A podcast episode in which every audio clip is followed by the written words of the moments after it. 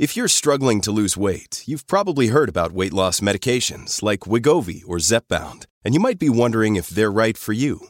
Meet PlushCare, a leading telehealth provider with doctors who are there for you day and night to partner with you in your weight loss journey. If you qualify, they can safely prescribe you medication from the comfort of your own home.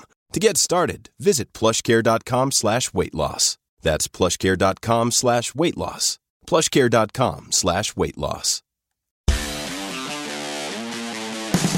Welcome to the Hollywood Pipeline Podcast. I am Dax Holt, uh, joined by Mr. Adam Glenn, my co-host with the perfect hair all the time. How do you do it?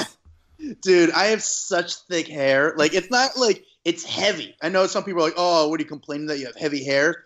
But it's like when I get out of the shower, the water just it's it takes so long for my hair to dry. Do you have that issue? No. what about your back hair? Does that does that take a while to dry too? Back hair. No back hair, but as I get older, the ass hair starts coming heavier and heavier. But it's uh, going. You know. I had to do my hair this morning, Dex. I interviewed. no, I interviewed today? Who? Uh, Beto Beto O'Rourke. Oh yeah, yeah. Okay. Yeah, get him. Nice guy. Nice guy. It's funny when you get the presidential candidates because the presidential candidates they ride around in minivans. No Because they black. have so many people with them, or what? No, just because I feel like it's just them trying to show that they're like a normal person or the That way. they're a normal soccer mom, or what? I don't get it. Elizabeth Warren, now her, both minivan people. I thought was very interesting.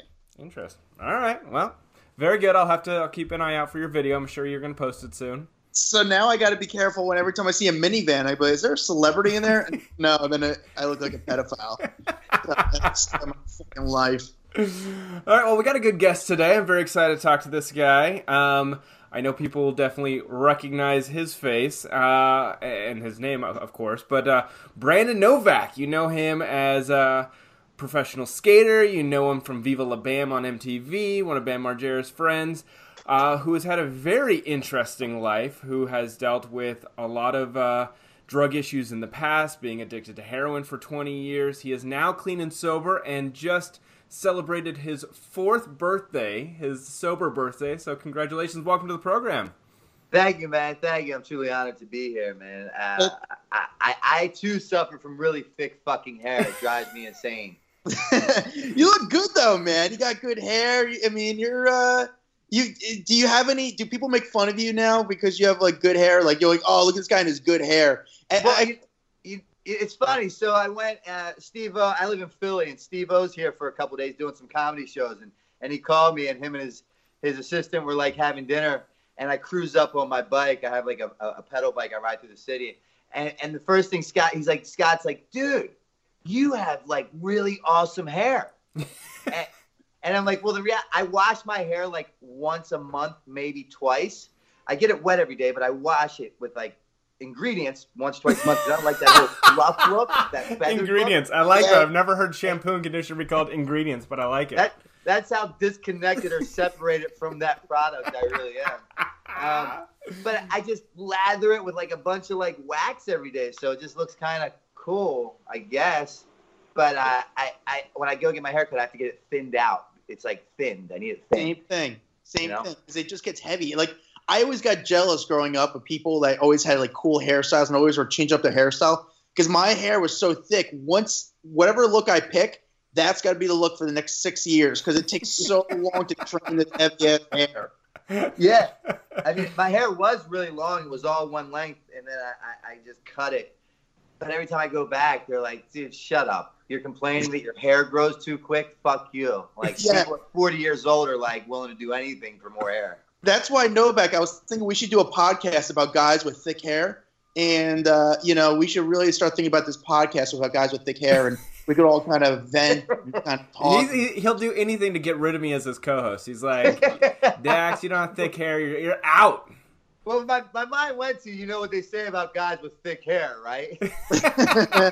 They got Who the thick butt crack knows? hair, is what it is. So That's the rest of so- it. I am a fan, man, because you know I was first obviously intro- introduced to you during you know the CKY days, the Jackass days, uh, and then you know obviously you and Bam had a very very close friendship. How did you and Bam first? How did you first get into the mix, and you and Bam kind of became friends? So I'm originally from Baltimore, Maryland, born and raised. Uh, and, and and uh, there's another professional skateboarder out of Baltimore by the name of Bucky Lasek. Bucky Lasek uh, was pro for Powell Peralta for years. Then he went uh, and rode for Birdhouse, Element. But at the time, uh, when I was a kid, Bucky was already sponsored by Pal in Baltimore, and and Bucky was like the man. He had the best style. He was just the great skater. He was very consistent, skated transition, everything that I did, and and he took me under his wing and he kind of mentored me. And in doing that, sometimes on the weekend we would drive from Baltimore to a skate park in Pennsylvania called Cheap Skates. And when we would do that, we would show up and and there was another kid that was my age that dressed like me, that looked like me, and skated exactly like me. He was consistent. He was a transition skater and and, and uh, like a really good contest skater. And he did tricks that were outside of the box. Uh, and lo and behold, that's Bam Margera. And at the time, he was not sponsored, right? I had gotten sponsored by Powell Peralta through Bucky Lasek, who was already pro, and Bam wanted to be sponsored. For whatever the reason was, it didn't work out with Bam. He didn't get sponsored by Pal at the time. But but all year, right? Either we'd go up and we'd stay at Bam's parents' house, which is April and Phil. Um, it'd be a big slumber party. Ape would make like dinner and cookies and, and just for the weekend, and, and we'd skate that skate park every day that continued to, to happen for years and and and every year there would be this contest called the NSAs and they were in Bricktown, New Jersey. And either Bam would win or I would win. So every year we would practice all year long to, to beat each other, right? Arch enemies in contest, but best friends in real life. And then one year, I didn't show up for that contest. And Bucky showed up, and Bam was like, Yo, where's Novak? And, and Bucky's like, I think he's on heroin. And, and Bam's like, what the fuck is heroin? Right? He was still so young, he didn't even know what had happened. So that was how Bam and I's paths had crossed initially. So, and, oh, and I what did I hear? Because I was I was watching um, some of your documentary. Did I hear that you got hooked on heroin at fort or what fifteen? Uh, 16, 16 is when it became like how, a that. How do you even get into heroin at that age? Well, you know, I could give you a whole bunch of opinions, but but what I believe is is I was genetically predisposed, right? Because my father was an addict, his father was an addict. My mother, not a problem. My brother and sister are which are by a different father, no problem at all. Mm-hmm. So I believe I was genetically predisposed, not to mention the environment for which I was raised in.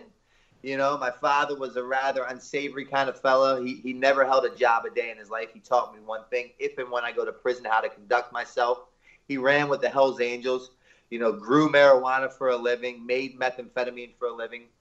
At the age of seven, he would take me to the strip joint. And when he would go in the back and conduct his business, they would sit me at, at, the at the at the bar, and and the dancing girls would pour shots of ginger ale and Coca Cola in the shot glasses.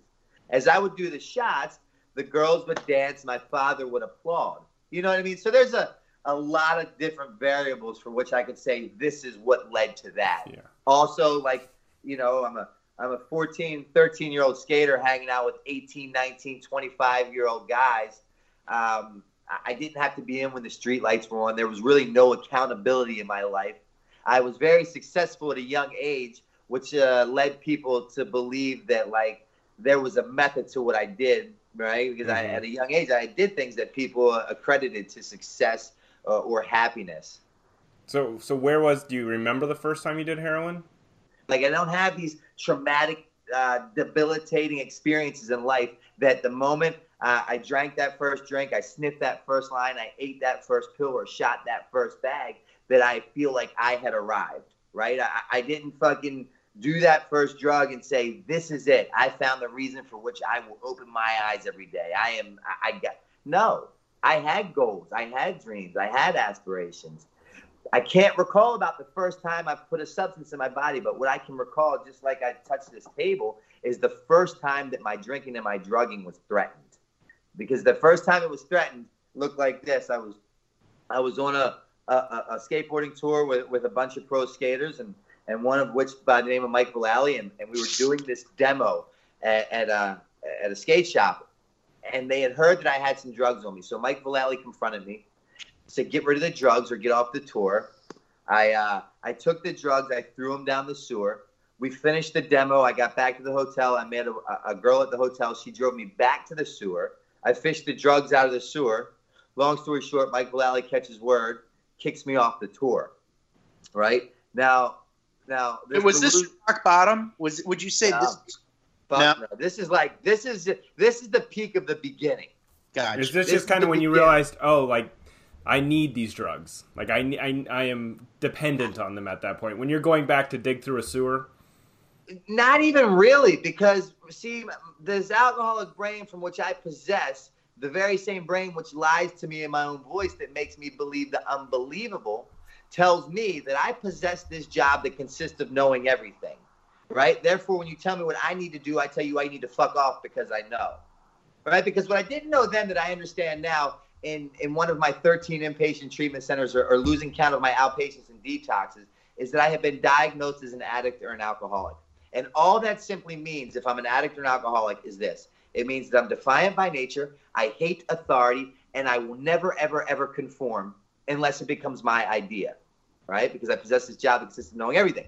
Tell me what I need to do, I tell you I need to fuck off because I know, right? So in the very beginning, I believe that I know. And, and, through the progression of my disease of addiction and the pain becomes great enough, I come to the realization that that what I do know is that I don't fucking know. And that my very best thinking places me in positions like this time after time.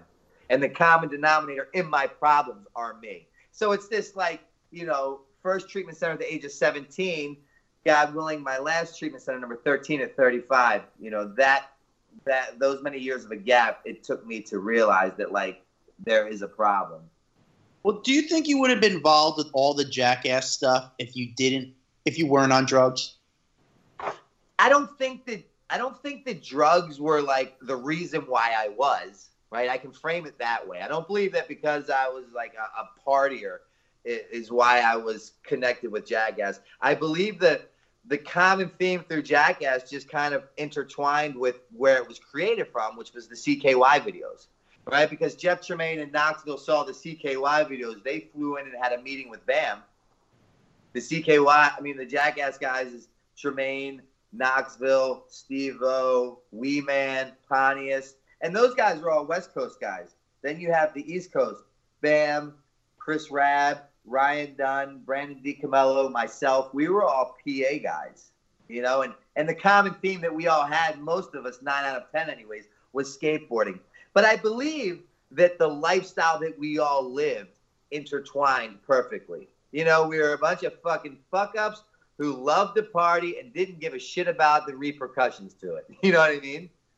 Do you yeah, think, no, do you think that I mean because you look at that group of, of friends and a lot of you guys have struggled with drug and alcohol issues after I mean we've watched Bam deal with a lot of issues over the years and Steve-O who is you know famously sober now and uh, you know, who changed his whole life around. Who I thought one day, he, I, I mean, I, I'm amazed he didn't, you know, why he's still alive. I'm honestly amazed he's alive, and he said that himself, you know. And then, you know, obviously Ryan Dunn had some issues his as well. So I don't know. Do you think that a lot of that stems from just how hard you guys partied at that time?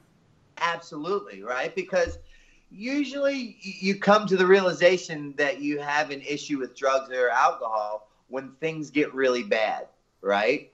But now we end up in these movies, right? And, these movies break box office several. They break box office records several times over, right? Um, and, and, these characters that we play in the movies, which are us, right? It, it, there's it, the characters are us, right? There's no like, all right, time to act. Like they're us. And, and, and the roles that we play, the reality is that the more outrageous our behavior is, the more outlandish our antics are, the the higher our ratings go, which means the more in demand we become, which ultimately equals more money, right? So it's like I, I would right, and also right. if I've been diagnosed as an addict or an alcoholic, this is not debatable. You can look it up in any medical dictionary in the world. If you're diagnosed as an addict or an alcoholic, all that simply means is that I've been diagnosed with a disease that if left untreated equals death, right? It's a fatal disease. If I leave it untreated, I die. But as far as I'm aware of, it's the only fatal disease from which I possess that lies to me in my own voice and makes me believe the unbelievable. Follow me. Diagnose me with HIV. I'm rushing to the hospital to get medication. I don't want to die. Fatal disease. Diagnose me with cancer. I'm rushing to the hospital to get chemo. I don't want to die. Fatal disease. Diagnose me as an addict or an alcoholic. I need a glass of wine or a bag of heroin to figure out what the fuck's wrong with you for diagnosing me with said disease. Just as fatal as the first two diseases, but left to my own devices, I will get off this interview and I'll believe I don't have a disease. And I'll go up and uh, I'll get a bottle of wine or a bag of heroin, and, and I can make that make complete sense to me. Right? So, so I really believe, and I'm sure a lot of us do, uh, in in this world of ours that that social acceptability equal personal recovery, right? So as long as the home is big enough, the woman is pretty enough, the car is new enough, and the account is high enough, I have to be doing well. Yet I can't keep a needle out of my arm. Why? Because I'm in these movies that that continue to be so financially successful, and and all it requires me to do is be as outland as outlandish and as outrageous as possible you know, and and and and and I'm rewarded for those behaviors because see now I do these appearances in nightclubs, and they say, okay, Mr. Novak, what would you like in your green room on your rider? And I'd say some cocaine, some Xanax, uh, some wine, uh, maybe some heroin, and they'd say, okay, no problem. They would give me those substances. I would take pictures. I would sign autographs, and at the end of the night, I get a check for ten thousand dollars. So I keep going to these rehabs. You rehabs tell me that my life is unmanageable. I believe that my life is unmanageable, but my bank account seems pretty fucking manageable. So where's the problem? Yeah. It's now like my job. Well, do me this. Do you think that MTV knew that there was some issues with, you know, health with drugs and alcohol? Like, did they ever step in and say, listen, you know, it's becoming an issue, or were they just kind of put take a blind eye to it? Well, it's really funny um, that like when we were doing Jackass in the very beginning, Miller High Life sponsored Jackass in the very beginning, and we literally would have to they would have to rent a, a hotel room strictly to supply and, and and put the bottles and cases that they would send to set. I mean, you you like couldn't even. It was that much. Like they we just it was there. But then once it became such a hit and they realized uh, the gold mine that they stumbled upon, it became very unionized. And once the union came into play, then a lot of rules came into play. But did those rules pertain to you guys or just the filming? Because I can I can see them going, hey, you know, we, we got to keep it professional on the set, but like, if you guys want to take a break and go do what you need to come back, then we're gonna let you. Yeah, I mean, they weren't saying no. You know what I mean? Like, and and it was kind of like out of sight, out of mind. So you just kind of had to be more careful and cautious with what you did. Yeah. But you know, there came a time at the end where it was just getting out of hand. You know, and and the reality is, what happened, I believe, with most of us is is that like maturity played a big role in the part. We believe that you know we're no longer indestructible. No, we're no longer indispensable um, and and there comes a point where like the fun is no longer fun. And and I think today's current day and age, getting sober is like what the fucking cool kids are doing. I I, I go out all the time and and I rarely get asked if I want like a drink or a, line or a hit.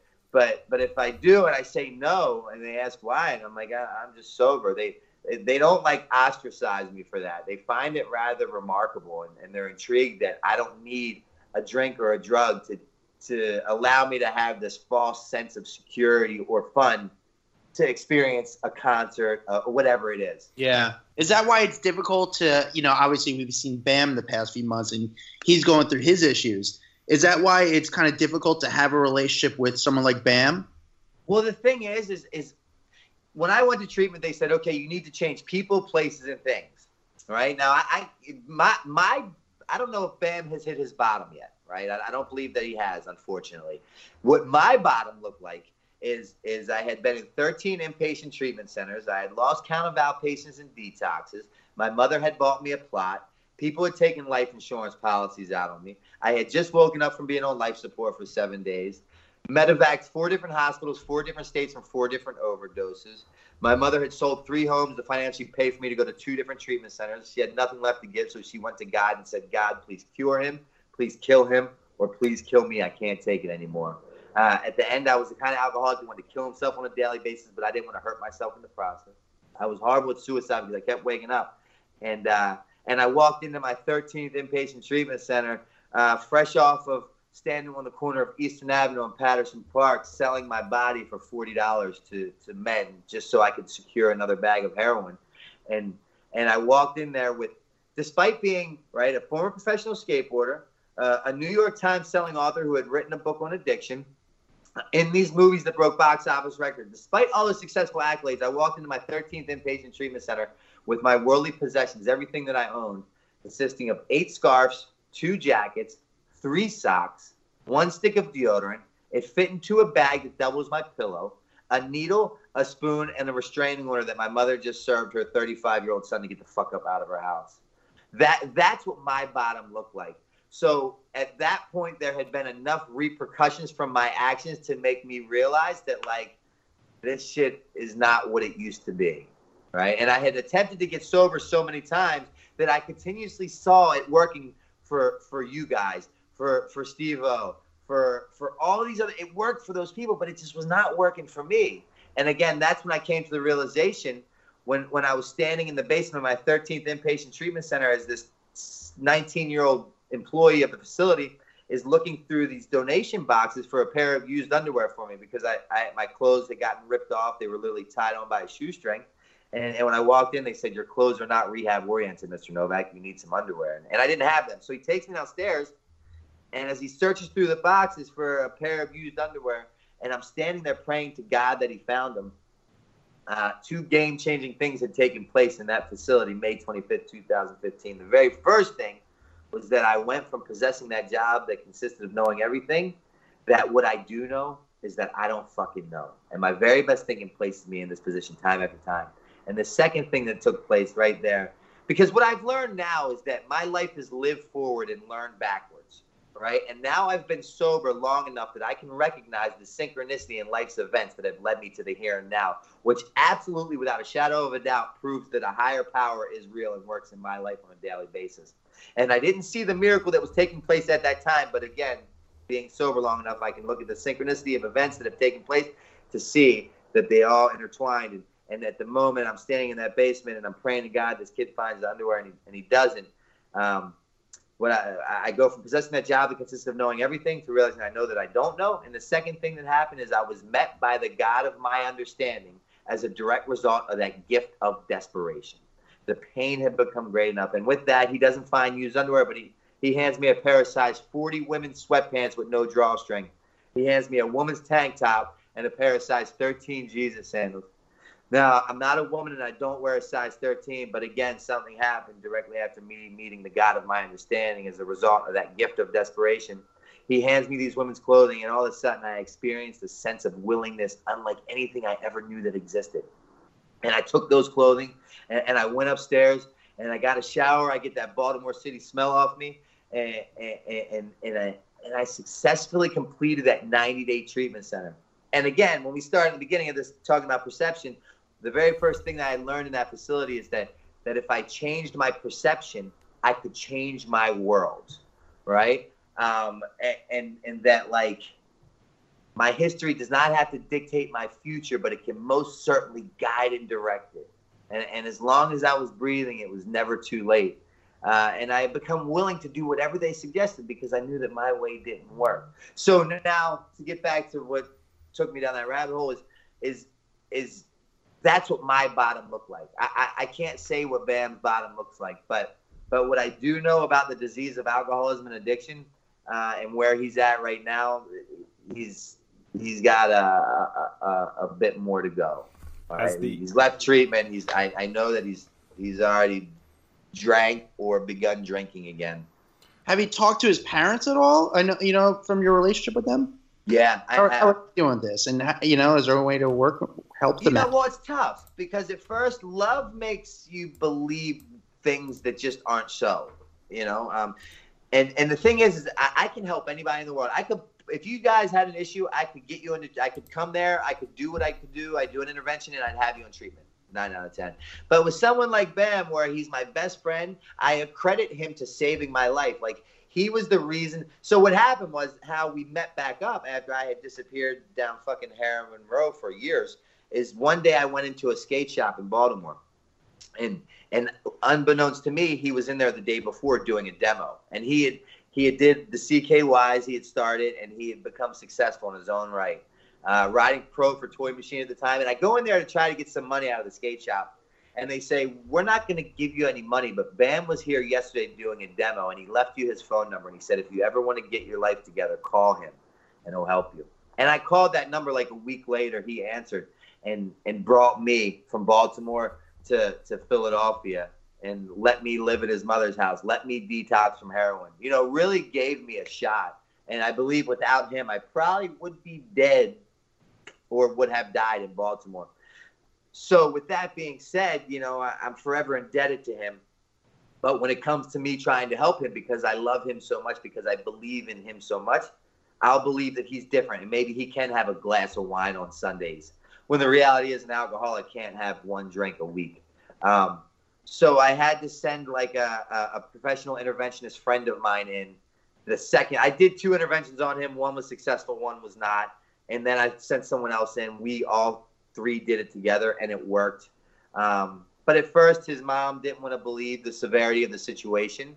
And as time went on, as he would check into a treatment center, check himself out of a treatment center, end up in psych wards, end up in jails, you know, now she can't deny the reality that he's created for himself. And, and it's a sad thing. But it's like you can lead a horse to water, but you can't make him drink. You know, sometimes their process has to be their process. And, and Bam's process, unfortunately, is his process because the reality, he has two homes. He has uh, a Lamborghini, a Range Rover, a Bentley. He has, you know, the money, the property, the prestige. When he gets pulled over for drunk driving, the cops are like, "Holy shit, you're that dude from Jackass. Here, I'll give you a ride home." As opposed to doing what should really be done, where they fucking lock him up for a DUI.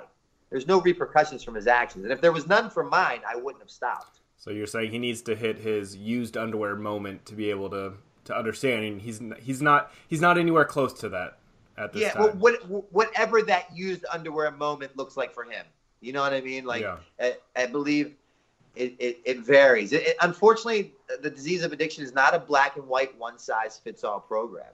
You know, if it was, I would have got it at my first treatment center at 17. I didn't get it till my 13th at 35. Unfortunately, it just takes what it takes until it takes. And who am I to say what it will be for it to take? But the moment that whatever it is takes and he makes the phone call, I, as well as a handful of people, are here with open arms, ready to do whatever it takes to help him. Now, do you feel that uh, you and Steve-O now bond over being sober together? Fucking right, man. Yeah, like he's here in Philly for the next couple days doing some comedy shows, and when I'm done with you guys, I'm gonna go meet him. And you know, I live in the city, and he's like ten blocks from me, and we're gonna go to a meeting you know. But but him and I were talking and, and about Bam the other night, and and and you know what we've come up with is that we've done everything humanly possible within our means to help him, and there's nothing more that we can do except wait for him to become willing. Yeah. Um, you know, so so yeah, it's it's definitely a common bond between us.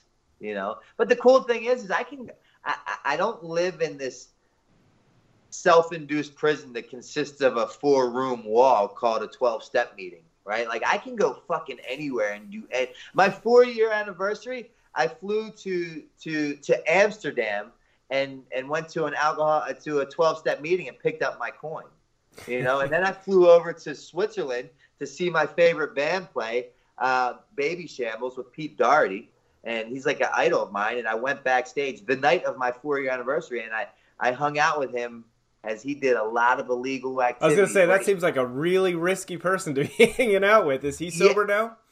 No, he's not. And his people contacted me and they're like, "Hey, would you be willing to talk to Pete?" And this guy, who I'm like a super fan of, I have his tattoo on oh, my wow. arm, like, but I never met him. And oddly enough, I get sober. His people reach out to me and said, "Hey, would you be willing to meet him and talk?" And, and I have, I've, I've done that, and I continue to do that. And I'm actually flying out in December to speak at this really big uh, prison where Russell Brand just spoke, and and and, and I'm going to hang out with Pete there, and you know, if and when he ever decides he wants a new way of life, whatever that may be or look like for him, you know, you know we'll we'll see what can be done. Yeah. I'm I'm a loyal Jackass fan. You know, I grew up on it. To me, I, I don't even laugh at TV, but when I saw Jackass, I mean, it would I would walk out of there in tears. Was there one point on the show? Is there any time on the show where I was watching that you would say, "Man," like was there a famous moment when you were on the show where like, "Man, I was insanely high during one of your stunts"? Fuck every one of them. Personally, like here's the deal for me, right? And I can speak for me is is that so you get this kid who who was very successful in skateboarding, but then pissed it all away due to a heroin addiction, and now he like is homeless in Baltimore City. His days are spent fucking selling his ass on the corner for another bag of heroin, robbing, cheating, stealing, lying, manipulating to get another bag of heroin. So all of a sudden now, like I'm in these movies, Jackass, and and any stunt that people didn't want to do, I'm like, fuck yeah, sign me up. You know, because where I came from to like these stunts now were like a walk in the park. And the good thing was, is is when I was living with Bam, I was not allowed to do like heroin or pills, right? Nothing that would allow me to fall asleep in mid conversation, potentially steal your wallet when I run out of money because I've built a physical dependency to this drug. But it was okay to drink alcohol and do cocaine because that was socially acceptable. Mm. Um, but but the good thing about it was whenever I would get hurt on set filming, that always warranted pain pills, right? So I do a stunt that no one wants to do. My my street creds go up. I get hurt. They rush me to the hospital. I'm now allowed to eat pills. I can fall asleep and be the biggest pile of shit, and everyone condones it because, like, hey, the doctor gave it to him. So I was the guy that was down to do whatever, whenever, and it paid me a paycheck at the end of the day. So it was a fucking win-win all the way around the board. What's what's the worst injury you had from Jackass? Um, the uh, fuck, there were a few. Uh, the Doo Doo Falls one was really bad. I, I had broken all my ribs and got a concussion at the same time. Jesus. Um, literally. And then that one sucked, and this is why. So you remember the Doo Doo Falls one where I'm sitting on the toilet and I go uh, on that big roll in and, and the yeah. ramp, and and it's like over. It looks like I'm taking a shit and I'm rolling in, and and I go right to the bottom. Um, broke all my ribs, got a concussion. That helmet was a last second thing. Knox was like, "Yo, you should put this helmet on," and I'm like, "Dude, no, that ruins the fucking." That ruins my street creds. Uh, you know, I, I can't. I'm not like a dude. You know, I, yeah. helmets are just aren't cool sometimes. And thank God because if I didn't put when I put that helmet on, I literally cracked that helmet open. That's how hard wow. I hit. It literally my skull would have fucking been cracked, no questions asked. But here's what really sucked about that. About a year prior, I'm living at BAM's. I wake up one morning and I'm sick. I'm withdrawing. I don't have any heroin. I have this leather jacket, and in this leather jacket, there's all these pockets. And I go through the pocket, and one of them was a script that a friend of mine he had stolen a script pad from a dentist, and he writes me a script, and he and it's just in my pocket from Baltimore. So I go, I take it to the uh, the CVS, and I try to cash the script. I give it to the lady. She's filling it, what I think, but then she comes out and she says she's on the phone, and I hear her, and she said, "Yeah, he's he's wearing a black fedora." He's got on a black leather jacket and he's driving a black Mercedes S5500. So it's at that point I realized she realized the script had stolen. I leave, right? Don't think anything about it. I think it's just in the past. Cut to the day I do doo doo falls. I do that. I break my ribs, concussion. I'm in the ambulance. They're taking me to the hospital. And all of a sudden, the EMT driver says, Oh, uh, Novak, there's a state trooper following us. And I'm like, Oh, that's cool. It's probably just an escort to get us there quicker. I get to the hospital. The state trooper walks in. He said, "Mr. Novak." I'm like, "Yeah." He said, "We've been looking for you for over a year now uh, for for this script fraud." and then so I, I get bandaged up the hospital. and They take me directly to jail with all your my, broken ribs. Oh. All my broken ribs, concussion and all. Which then the next day, if you remember when Don Vito did the Lamborghini tooth pull. Yeah. Yes. Yes. Yes. That was supposed to be me but I was sitting in jail because of my fucking warrants from the script pad that I got caught. Oh, jeez. so I missed out on that stunt. I like that. That's the worst part. I'm like, I'm pretty sure breaking all of your ribs is the worst part. no, no. To me, I missed out on the fucking world-renowned stunt. It sounds like you know, yeah. It's like I would rather be arrested than get my tooth pulled by a Lamborghini. So I'm like, yeah, that was a, that was a good thing. Yeah, complete role reversal. I'm like, fuck you, man. I gotta like do this. Well, do you still have a good pain threshold. You know, like the Jackass guys, they they were able to handle a lot of pain. Johnny Knoxville was able to. Did you? Were, was it the drugs, or was it just you, or the guys in general be able to I think it was just the way we lived. You know what I mean? Like most of us are skaters. Most of us, we just went really hard with what we did. And then, you know, you put eight extreme dudes in a room. We're gonna try to out extreme ourselves, and and it just like you know, it, it- mentality creates reality. So in our mentality, we're fucking indispensable, indestructible. Let's fucking do it. The the worse the skit plays out, the better it is, right? Because the higher the ratings go, the more in demand we become, the more money we make. So it's all fucking backwards. I would be the worst friend in that room. I'd be like, I'll take a rain check on this one. You guys got this. I'll, I'll be over here. Don't worry Yeah, about me. see, the thing is, if you said that, then you would be extra fucked because we know what you're now scared of. Everything. Breaking Yeah. all of my ribs. That's what I'm afraid of. So, so again, because the worse the skit turns out, the better it becomes. Yeah. The more scared you are of something, the more you're going to be the guy to do that. Oh, God, that would be awful. I don't know. so how it's almost like that. you have to have your fucking poker face on 24 7. What was your biggest rock star thing, and not just like the parting wise? I mean, you know, when Jackass is at the, it's at the biggest point right now. It's at the height of the fame of Jackass. Was what was the biggest thing that you remember? Like, damn, guys, we fucking made it. We're fucking crushing it. You know, because I remember when Brad Pitt did the show, I was like, holy shit, Brad Pitt was a fan. But was there anything else that happened that you're like, man, like someone reached out to you guys, like, I love Jackass. Um, fucking uh, Sean Penn. Sean Penn was a major fan. Oh, him and his son. it. So like he would bring his son out and hang out with us, and like we're just sitting in the pub in Wet in Kildare, is some fucking college pub in West Chester, Pennsylvania, with Sean Penn doing like a lot of things. I'll leave it at that. That's so cool. but yeah, it's just so many random occurrences like that, and just I felt like everyone was fans. I mean, Jackass was really like the biggest movie out there, and like But at that thing- time. the, the thing was is we didn't care for any of that right? So i remember vividly we did the uh, the uh, the vmas hold on let me i was just looking at this book. Oh hold on i'll show you. We did the uh, the vmas we went in um, i'll tell you the year right here in 2005 we did the vmas and it was the year that puffy made the the red carpet the white carpet. I don't know. Mhm. what the fuck it is. so so we did the vmas we were at the fucking peak of everything. I made the list of joan rivers worst dressed. This is what that looked like. I i show up in miami. I meet like three broads. I'm held up in my room with like a mound of coke and i'm just fucking going at it. And and all of a sudden the day of my door i bang bang bang like I'm I'm all fucking paranoid, bugged out. I'm thinking it's who God knows what. And I crack it open and it's Bam. And he kicks the fucking door in. And I'm completely naked. I've been partying with these broads for a couple days.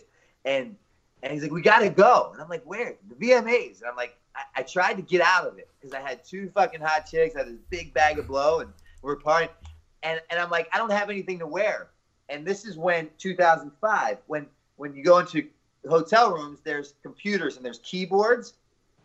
So he looks around and he rips the keyboard out of the wall and tapes the keyboard in front of my dick, and the electrical tape is taped around me like a thong. so I walk the red carpet like that, and I made Joan Rivers list of worst fucking dressed. But it. See that? it's so interesting to hear the story behind it because when you come out looking like that, everyone's like, "Oh, this is planned. This is to get you know No. attention." It- and it's literally like fucking five minutes prior to I'm held up in my hotel room with three two hot fucking broads doing mounds of cocaine. No desire to go to the VMAs. But the point is that I was trying to make, I could go to all these rabbit holes, is that by the time we got to the VMAs and we did it, we did the walk, When we got to the point where we were to enter and watch the fucking award ceremony, we're like, dude, fuck this shit. And we went and we sat in a dive bar. You know, we weren't like all of us guys, we didn't want like the Paris Hilton parties. We didn't want the fucking we wanted like dark dive bars with good fucking music. You could smoke in it and you know, like we weren't shooting for that. Yeah. But the, my question is, you got these hot chicks. How do you get hard when you have that much coke? Dude, I did. Funny story. So, a different story. But Bam went to buy a Lamborghini one time, and he went to FC Kerbeck in Jersey. I don't know if you're familiar. Yeah, yeah, yeah. So we go to FC Kerbeck. It's his second Lamborghini now, and uh, him and I walk in, and Bam will get off on buying cars, but he wants to look as much like a pile of shit as possible, right? Because we're little skaters growing up. We're skate rats. The cool kids picked on us. The hot girls didn't like us because they liked the varsity guys. The varsity guys would throw our skateboards on the roof. So we've always had just like a fucking chip on our shoulder because, you know, people now give us attention because we've made it. So, so his thing is going to these dealerships, walking in this particular dealership, the FC Kerbeck. We walk in, He's got no shirt on. He's got a tie that should be around your neck wrapped around his head like fucking Bruce Lee Rambo style. I walk in with a with a button up shirt unbuttoned. And, and he walks and he gets the I I don't know the exact model, but it was the the blue one. If you saw any of his shit, it's a, a baby blue one. And he goes, uh, he goes, or no, I'm sorry, it was the purple one. The, the purple one, there was like dark purple because he had the the HIM symbols painted on the doors. Yeah and he said, "I want that one. I want it in purple." Uh, well, first the guy sees us and he brings us up into his office, like the head honcho guy. And and his thing is, Bam's thing is to buy these cars, have it all the like he wanted that car, he wanted it dark purple, he wanted the HIM logos really big on the side, but he refused to ask for one dollar off. Right, like he just wanted to show these guys, like, "Fuck you, I look like this, but I can do this with no problem." While he's doing that, we're in the office, and you know, there's like hot model girls that bring you coffee, tea, sure. drinks. This fucking smoking hot broad walks in, and, and I'm like, sweetheart, come in, like sit on, my, fucking hang out. And the guy's like, she can't be in here, and I'm like, well, if she can't be in here, we're not buying the car, so you call it. Now I've joined in the equation of buying this car. This car has nothing to do with me. But long story short, we buy the car, we go back to the house. I invite the chick over that night she's partying with us again. Another mound of blows on the table, and I'm trying to fuck her, but my dick will not get hard. so I run downstairs and I fucking get a popsicle stick, two of them, and I make like uh, a, a, uh, a cast for my dick, and think that like if I fuck her with this on. My dick will sense that it's in like a, a model's pussy and it'll just take on a life of its own and get hard. And it never did. But I was able to convince her to come back the next night, and I fucked her, got hard, and came. And you didn't need a dick cast that second time. oh, it's so good. It's so funny. I can't wait to tell my buddies that story. That's so good. Dude, here's another good one, too. Now you got me on the dick stories. Can you see this tattoo here? Uh, it's kind of hard. What yes. It? It's, uh, I don't know what it is, but yeah. Go ahead. What do you think it is? Uh, um, like a bone or something. Based on you, I'm gonna say it's a cum stain. Ah, oh, fuck you, man. Here's the thing. I used to bet people, but I don't anymore because you just lost, right? The story's so wrong that it's right. We're at Bam's house, the Castle House. You know, if you remember, he has that pool table upstairs. Sure. So we're on like a fucking four or five day coke bender, and we finally we have a tattoo artist there, and he's just with us hanging out, and we're shooting a game of pool. It's like 5 a.m. after four or five days of being awake. We're shooting a game of pool. I win the game of pool. Keep in mind, I win the game of pool. We go into a bedroom. We have a tattoo artist on standby. I lay down. He puts a pillow over my head, bam, and he pulls a laptop out. He jerks off comes onto my arm. The tattoo artist comes in and he traces the cum, and then he goes over the cum and puts the cum in my arm. and I won the fucking game of pool. I literally was came in without getting fucked. oh my that, god. That's why you don't do drugs, kids. Yeah. People will come on you and you get tattooed. See, that's the thing. I go into like these twelve step meetings and I hear people say, uh, "My my worst day sober is better than my best day of getting high. And I'm like, fuck you, man. Your life must have. My, some of the best times I've ever had in life consisted of fucking drinking and drugging. Just did, but it doesn't anymore. You know that party fucking.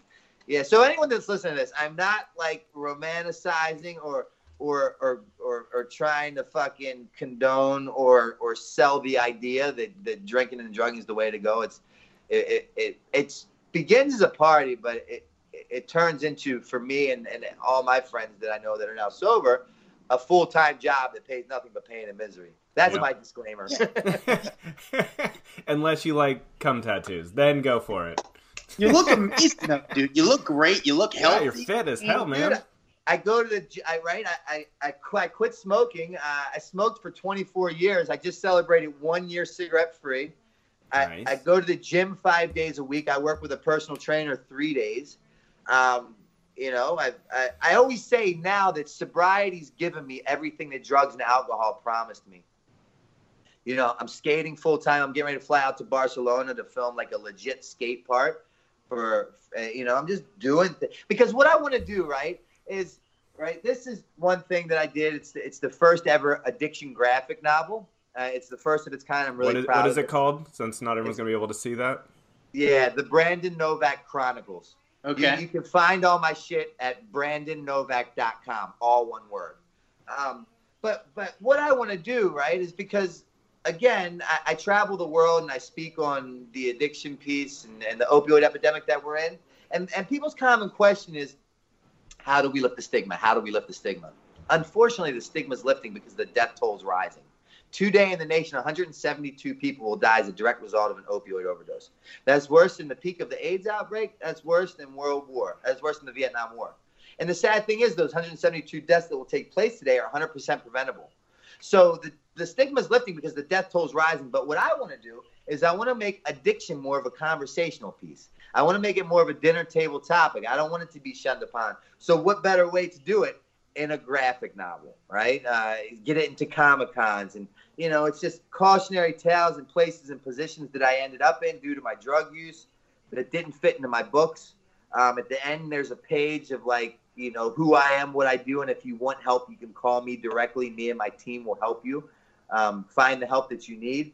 Uh, and, and also what I do again, because 99.9% of addicts and alcoholics are defiant by nature. They hate authority and they will never conform unless it becomes their idea. So what I try to do is, is live and show people this life that's very attractive. It's very appealing. It's really fun. And I do all this rad shit that does not consist of a drink or a drug.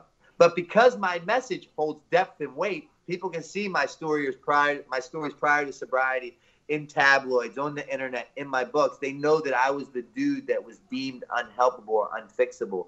And then what happens, they say, if that guy can do it, there's no reason why I can't. And then they ask for help. And something so miraculous just took place when they asked for help.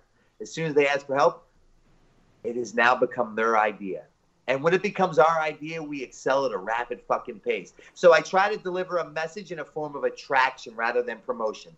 And so you're going and you're touring around doing these like motivational speeches around the country and the, I guess the yeah. world as well. Where can people find where you're going to be stopping off at? All that's encapsulated under my uh, my page, brandonnovak.com, all one word. I appreciate it, Brandon. One last thing, you know, you still have a good relationship with all the Jackass guys. Is there any chance of Jackass coming back of some sort of form?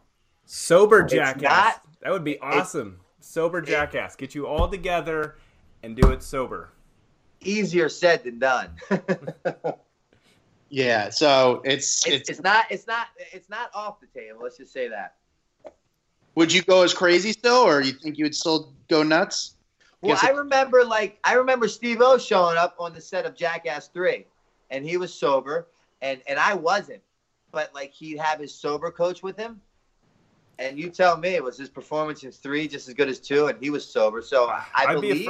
I think the the bigger fear is you get hurt. Then what do you do when you gotta go to the doctor and pump your body with drugs? Then you got to do it without drugs, and that seems like a a scary, yeah. hard place. There's a lot of variables that come into play. Absolutely. no So. question asked. But you know, that's that's So maybe be Jackass be stars. when we cross that bridge. Jackass stars reading poetry together. I'm, I'm all about that. In the nude.